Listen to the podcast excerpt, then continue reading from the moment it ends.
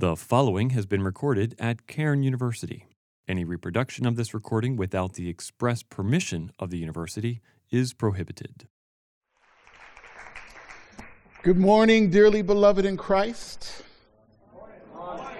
It is such an honor to be with you today at this prestigious place where all of the treasures of wisdom and knowledge are thought to be hidden in Christ and to be discovered by you. I want to begin with a reading from Scripture. If you have your Bibles with you, please turn to Paul's letter to the saints at Colossae, the book of Colossians, chapter 1. I'll give you a second to flip there, get your Baptist air conditioning going.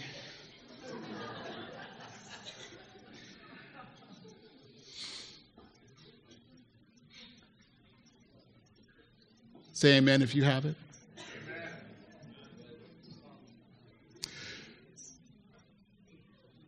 Paul's letter to the Colossians, chapter 1, verse 15 through 23. He is the image of the invisible God, the firstborn of all creation, for by him all things were created in heaven and on earth, visible and invisible, whether thrones or dominions or rulers or authorities. All things were created through him and for him. And he is before all things, and in him all things hold together. And he is the head of the body, the church.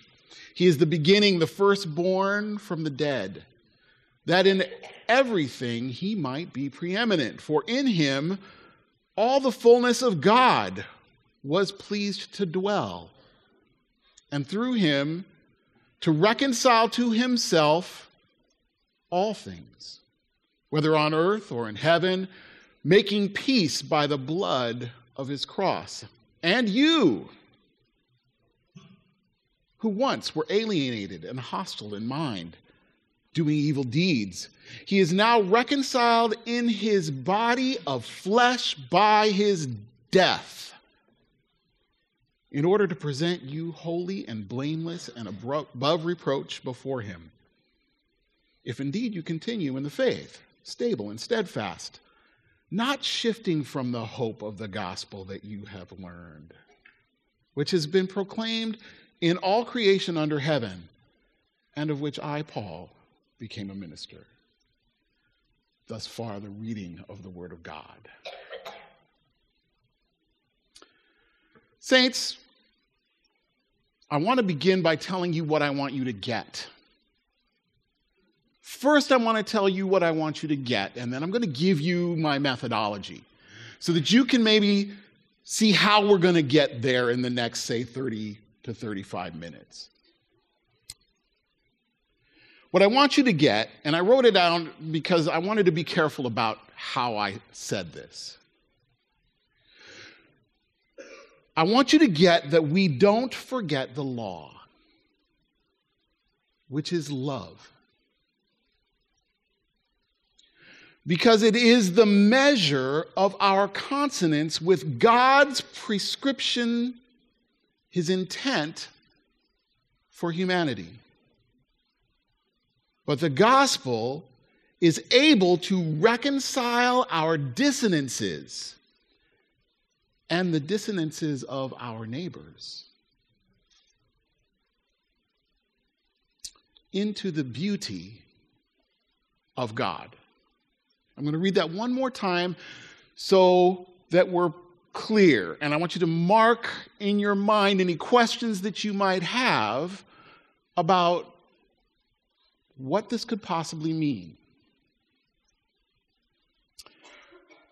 What I want you to get is that we do not forget the law, which is love, because it is the measure of our consonance with God's prescriptive intent for humanity.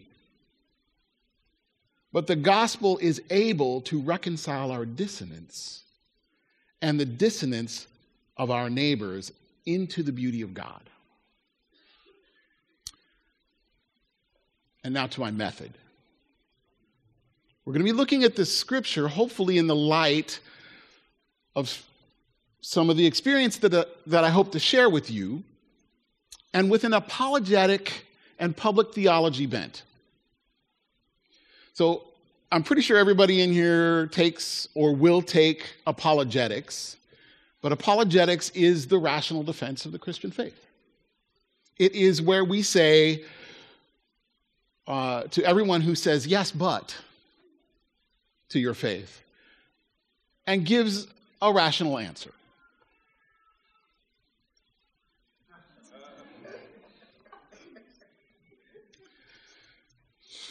That better be Jesus on the main line.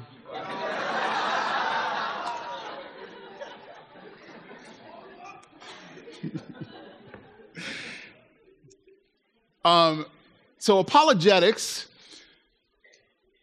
I've been active in apologetics since about 2002. But my experience with apologetics goes about 10 years prior to that. And in what I have experienced, almost every apologetics encounter boils down to one of two questions. And if Dr. Plummer disagrees, he will correct me later. How do you know that? And the problem of evil. How do you know the Bible is reliable?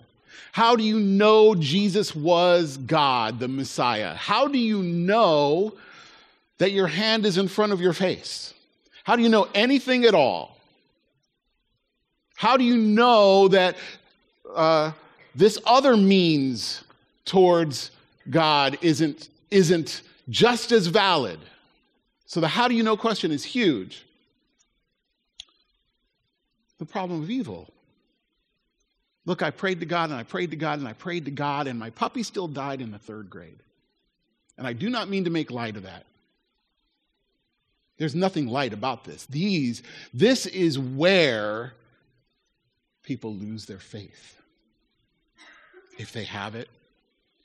This is where those without faith find reasons not to have it.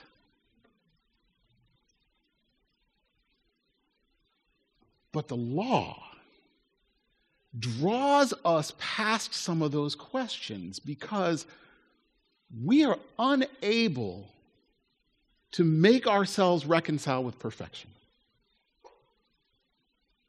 Just this morning, I've made a dozen mistakes. And if fellowship with perfection is what our hope is in, I am without hope in the world. And this is huge because we see the cacophony of pain and sorrow and grief in the world. And the problem of evil presents itself, yes, out there, but yes, in here. And it makes us weep if we meditate on it for any amount of time. Here's my argument. That the law of God is God's character expressed in prescriptions for humanity in their thought and behavior. So the law of God is not arbitrary rules. It doesn't come from nowhere. It is the very character of God. Do you want to know how to be like God? Look at the law. It was always intended to be a deep pedagogy. You know what pedagogy is? It's learning. It's always meant to be a deep learning into the character of God. And if we are to image God, that teaching has to be deeply embedded in us. So first, law of God is God's character expressed in prescriptions for human thought and behavior. And the law reveals transgressions in human thought and behavior.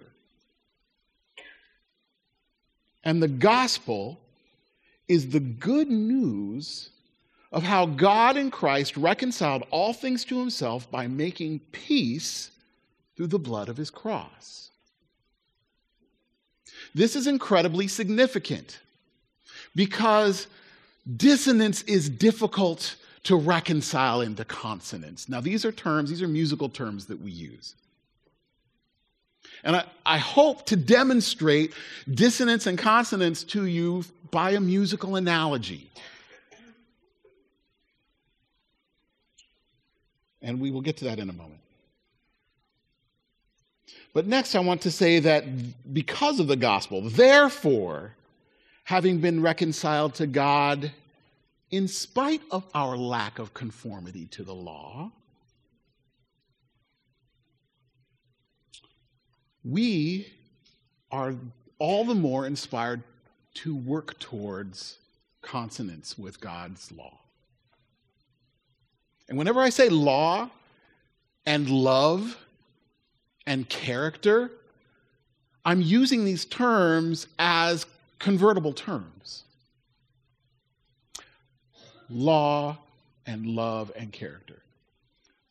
Do this when you have time. I know you have a lot of homework and a lot of things, but when you have time, go through your New Testament and see if you can find all of those times where the law and love are compared with one another. In the words of Jesus, when he says, "What is the greatest commandment of the law?" Or in the letters of Paul, say Romans 13, that famous passage about obedience to authorities, where it says, "Owe no one anything but to love them."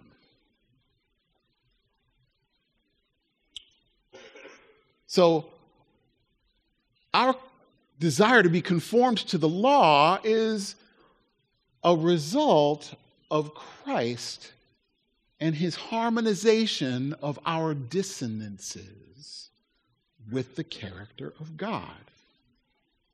And in this, my friends, is a deep mystery.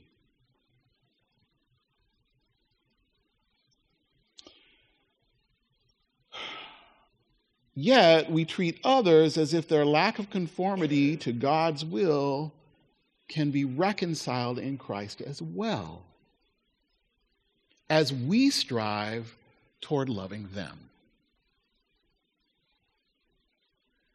So we had a lack of conformity until Christ, and still do. It persists. Amen? And yet, we go to our neighbor knowing that their lack of conformity to the law is able to be harmonized by the very Christ that harmonized us. This does away with arrogance. This does away with legalism. We don't not say what the law is. Then we have nothing to conform ourselves to or to be reconciled with in Christ. Of course. The mission of the church, right? To make disciples and to teach. To teach what, does it say? It says, all that I've commanded. Commands are the law. And the new law he gave to us, love one another, right? Law and love, there it is again. It keeps showing up. Let me tell you a little about my story. So I'm not famous. And this is probably important because being famous should make me suspect, just from the beginning. If I am famous, who knows? Famous people have said all kinds of crazy stuff. But I'm what you call fame adjacent. I was blessed out of music school to get hired by my dream job. I was a staff songwriter for a division of Jobette Music Company called West Grand Media. West Grand was the street that Motown Records was on, Hitsville, Motown. You've seen the pictures, I'm sure.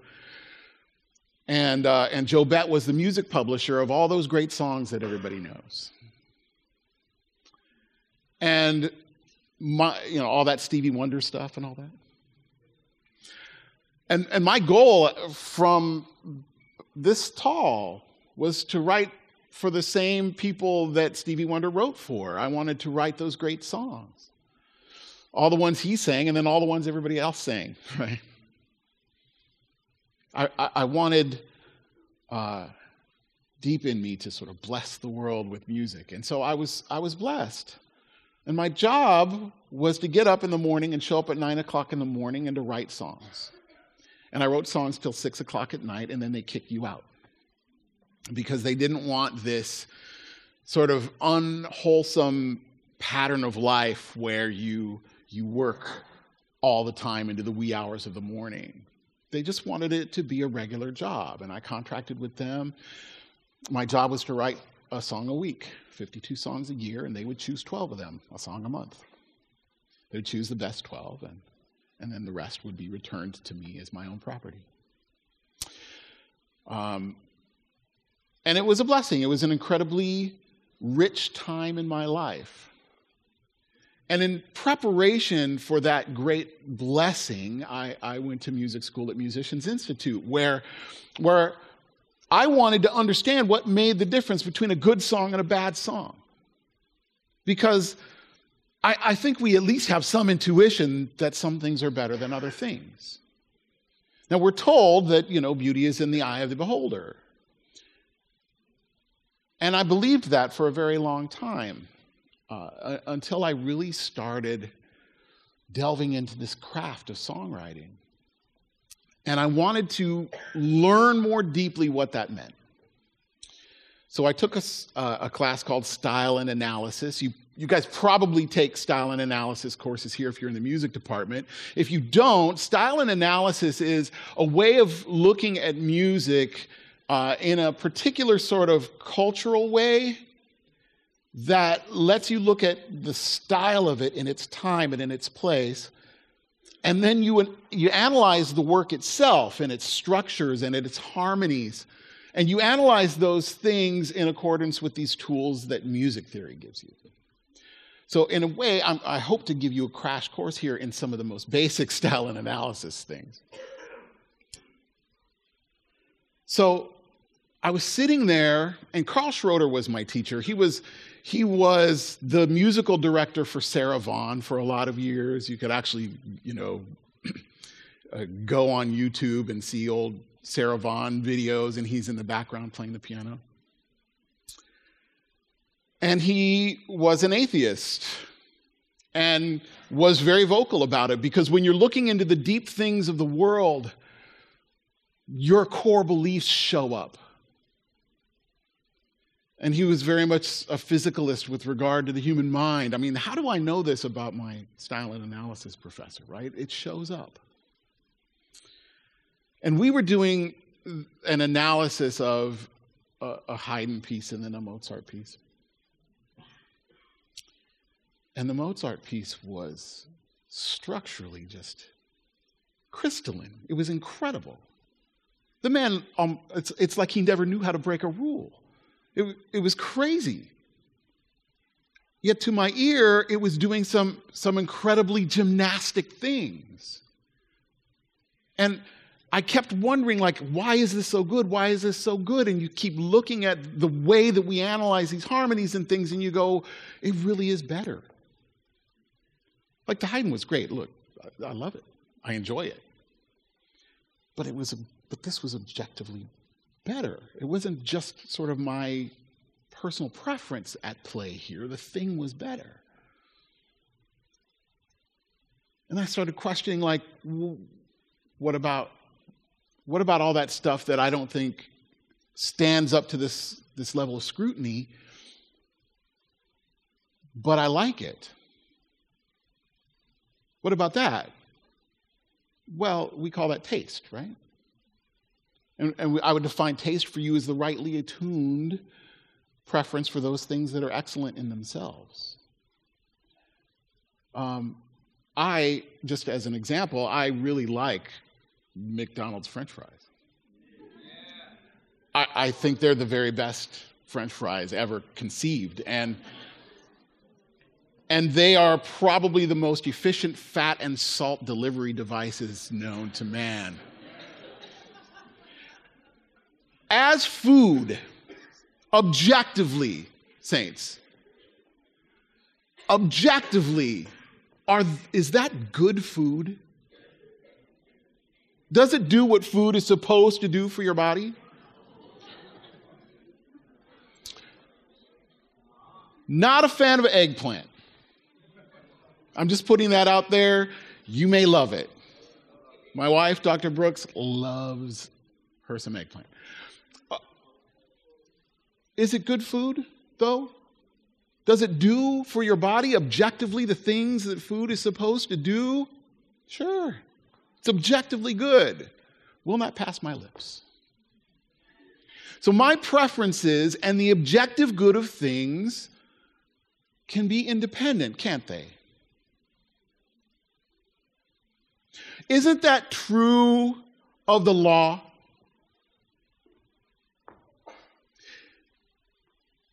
I have to tell you that in my youth, I was a bellicose young man.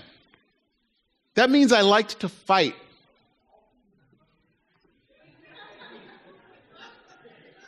And to this day, I sort of get my fix in video games because I like a good scrap.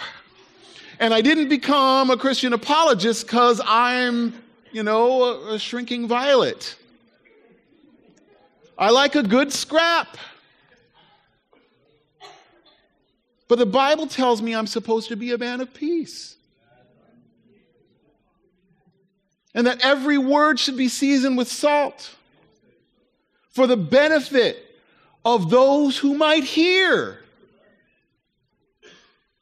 So if I'm going around sort of indulging my preference, and you'll see it occasionally, it peaks out. I am not being true to the law, am I? Even if I'm right about all my propositions, I've approached this with sin in the beginning of the whole endeavor. Not for your good, not for your love, not because you're the apple of God's eye, but because I want to fight you. And this is dissonance. There is a key that I'm supposed to be in. And for those who aren't into music, a key is a series of notes, which is sort of the bones of the music that we're going to play. And I'm playing outside the key from the very beginning. And I may hit some notes that are in the key, but I'm outside of the key. So these are some of the concepts that we're going to be playing with today. Law and gospel as the key, and then God's harmonization of our playing outside the key. All right, should we get to work? I'm going to give you a key.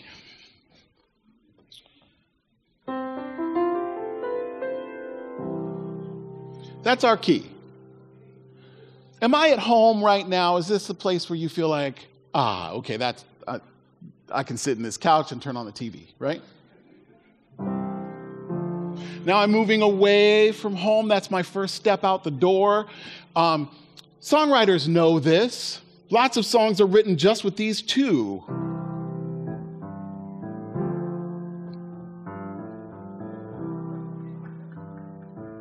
And what is that song about? That song is about a shut-in who's a stalker. And He's looking out his window at somebody who's walking by, and he's longing to be married to them. Like, it's a little weird, right? But what does the music tell you? I'm home, I'm on the front porch, and I'm right back home.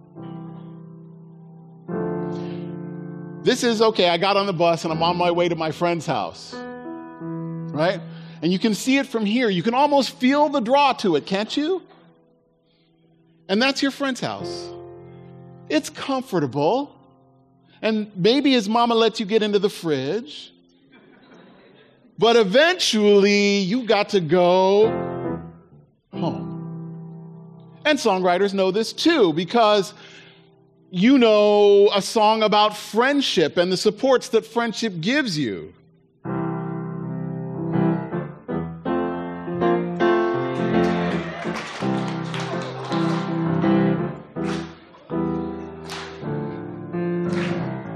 Okay. So we're at our friend's house, and eventually you actually do long to go home, don't you, saints? That's the I want to go home song, chord. It's just to prove it to you.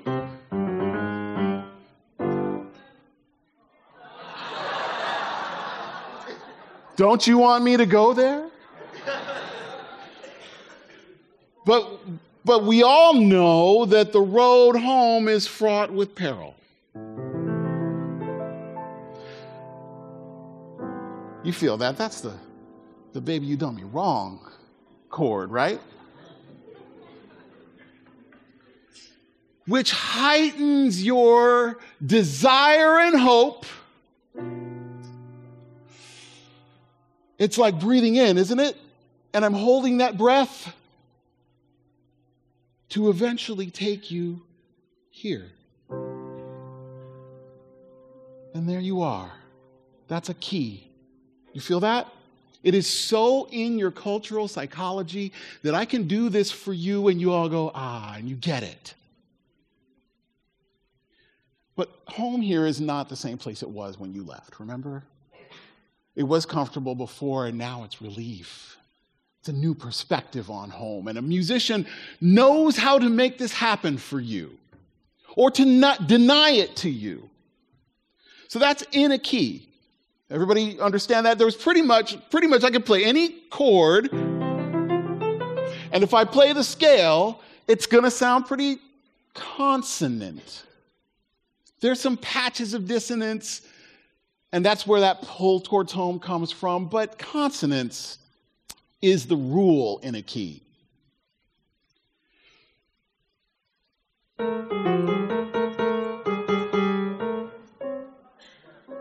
Is that consonant or dissonant? Dissonant. Dissonant. Are those reconcilable, though? Now, musicians, we understand those things to be reconcilable. And in fact, when we begin learning about keys, like I just taught you, I've pretty much set out of bounds almost half of the Western scale. Not even to mention, scales that aren't Western. Quarter tone scales and all of that stuff. So there's a lot of stuff out of bounds, yeah?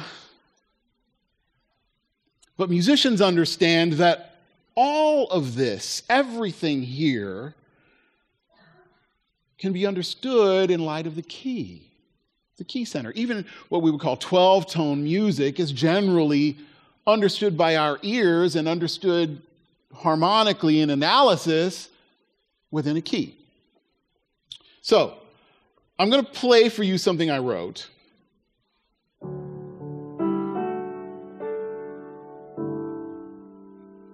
This was a, sorry it didn't work out kind of song, right?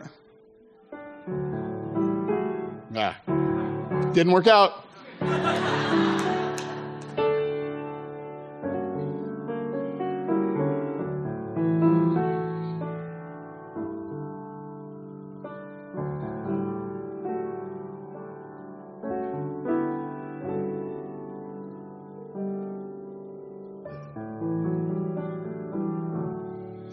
The melody goes something like, I still belong to you. I wish I could marry you, though I know our love is through. All the same, I still belong to you.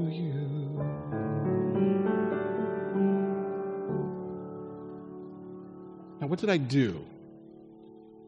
In the melody, I brought in a lot of Strangers in Paradise, right? Especially that part when I went, I wish I could. That's my melody. That's what I'm playing.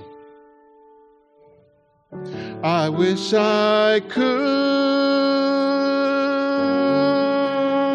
There it is in the next chord. But my melody doesn't stay there. It goes back to that tension.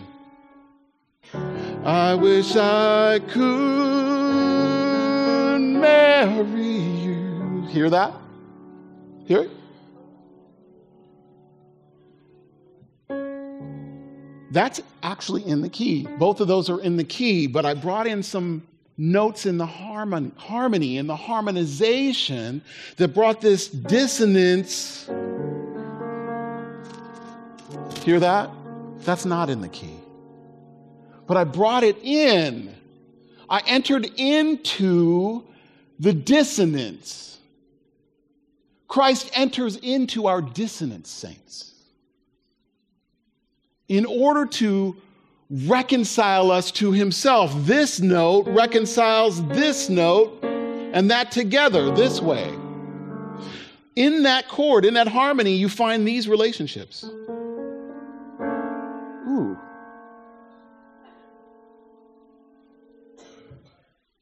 In this context, though, that's the law.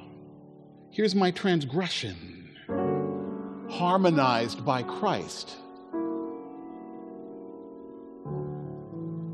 And then when I resolve at the end,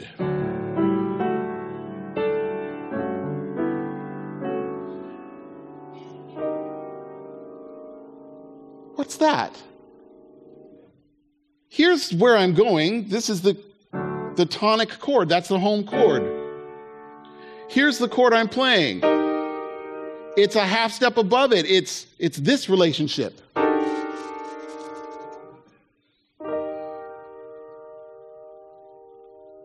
Drawing us back home to that sweetness, back to love, drawing us back to the law. Theologians call this the third use of the law, right? You guys heard of this? Three uses of the law? It's a sort of Reformation thing. First use of the law is to draw you to Christ. It's the mirror in which you look at yourself and you say, I don't measure up. I'm broken. I failed. And the gospel comes as good news to that, yes? But then we don't let go of the law, do we? It no longer has venom for us because the scripture that we read today tells us that Christ is a firstborn from the dead, and that in his body of flesh, by his death. Yeah, remember what death is? Isn't it the curse for transgression? Christ took on the curse for our transgression, saints. That's the gospel, right? But then what does the law become for us? Am I now allowed to kill and steal, beat you up and take your stuff? No. I'm actually commanded to love you. Is there something new in that? no, I'm still not supposed to kill you and take your stuff. That actually is the expression of God's character to you. So let me ask a question. So what? This makes sense of our lives, doesn't it? I mean, this is a great tale, and I'm going to use that word again, harmonize, to harmonize our experience with what? A mythology with. So what? You got a great story. Helps me a little bit maybe to see it in this musical analogy. It's actually uncanny how it lines up. But so what?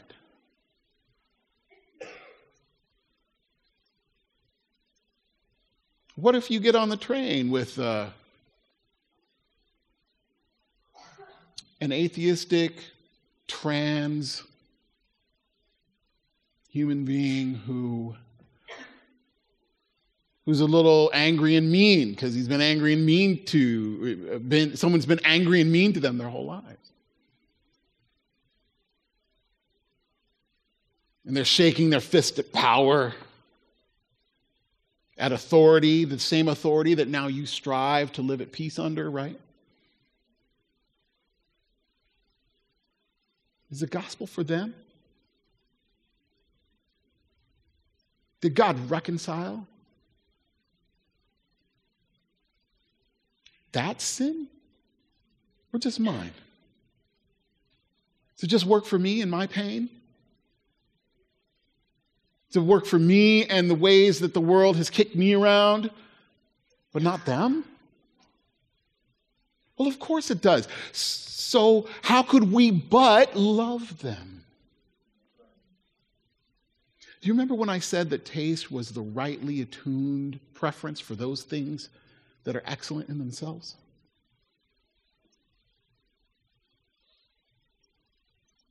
God made that human being in the image of Himself.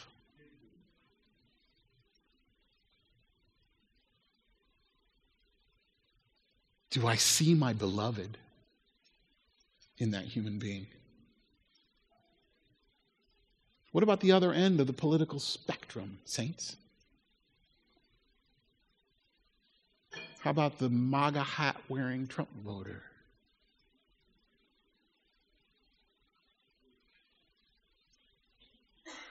Don't you love them too?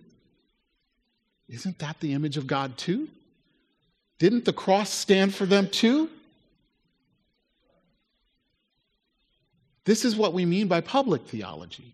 And this is the sort of next step from apologetics, right? You go into the world with, look, you do not go into the world with the Kalam cosmological argument in order to beat people up because now you're smart.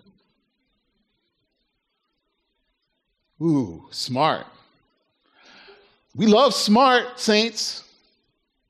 I mean, I'm Presbyterian. You don't get to... That's the price of admission, right? Du Bois talks about finding an oasis of faithfulness and holiness in the dusty desert of smartness and money.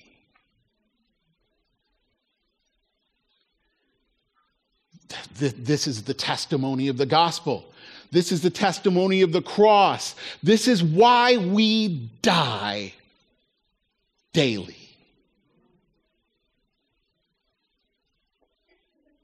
You're entering into this final semester of the year, right?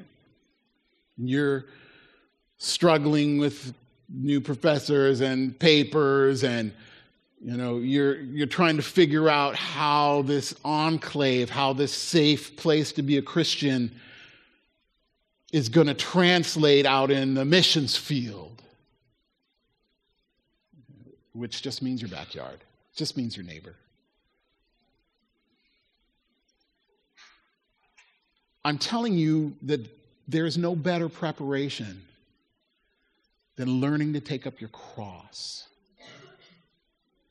Because someone took up a cross and they bore it for you.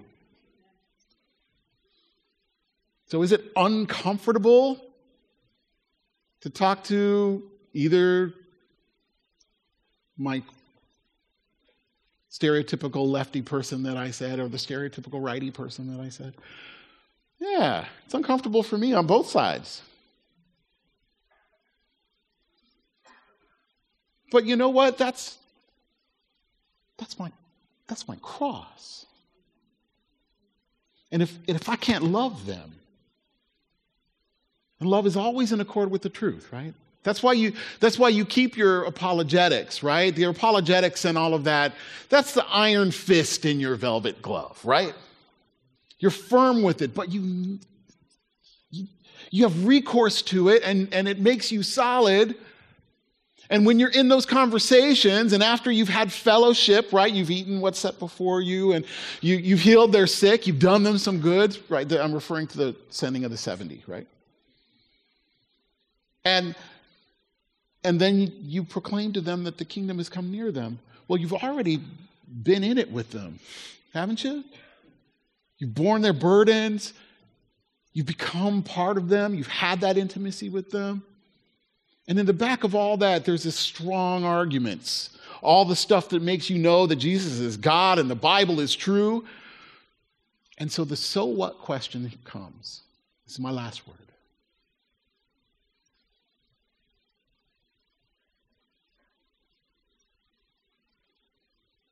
Christ died to reconcile all kinds of people. And all of your arguments and all of your education, all of your preparation is bent towards doing that in this world. Let's pray.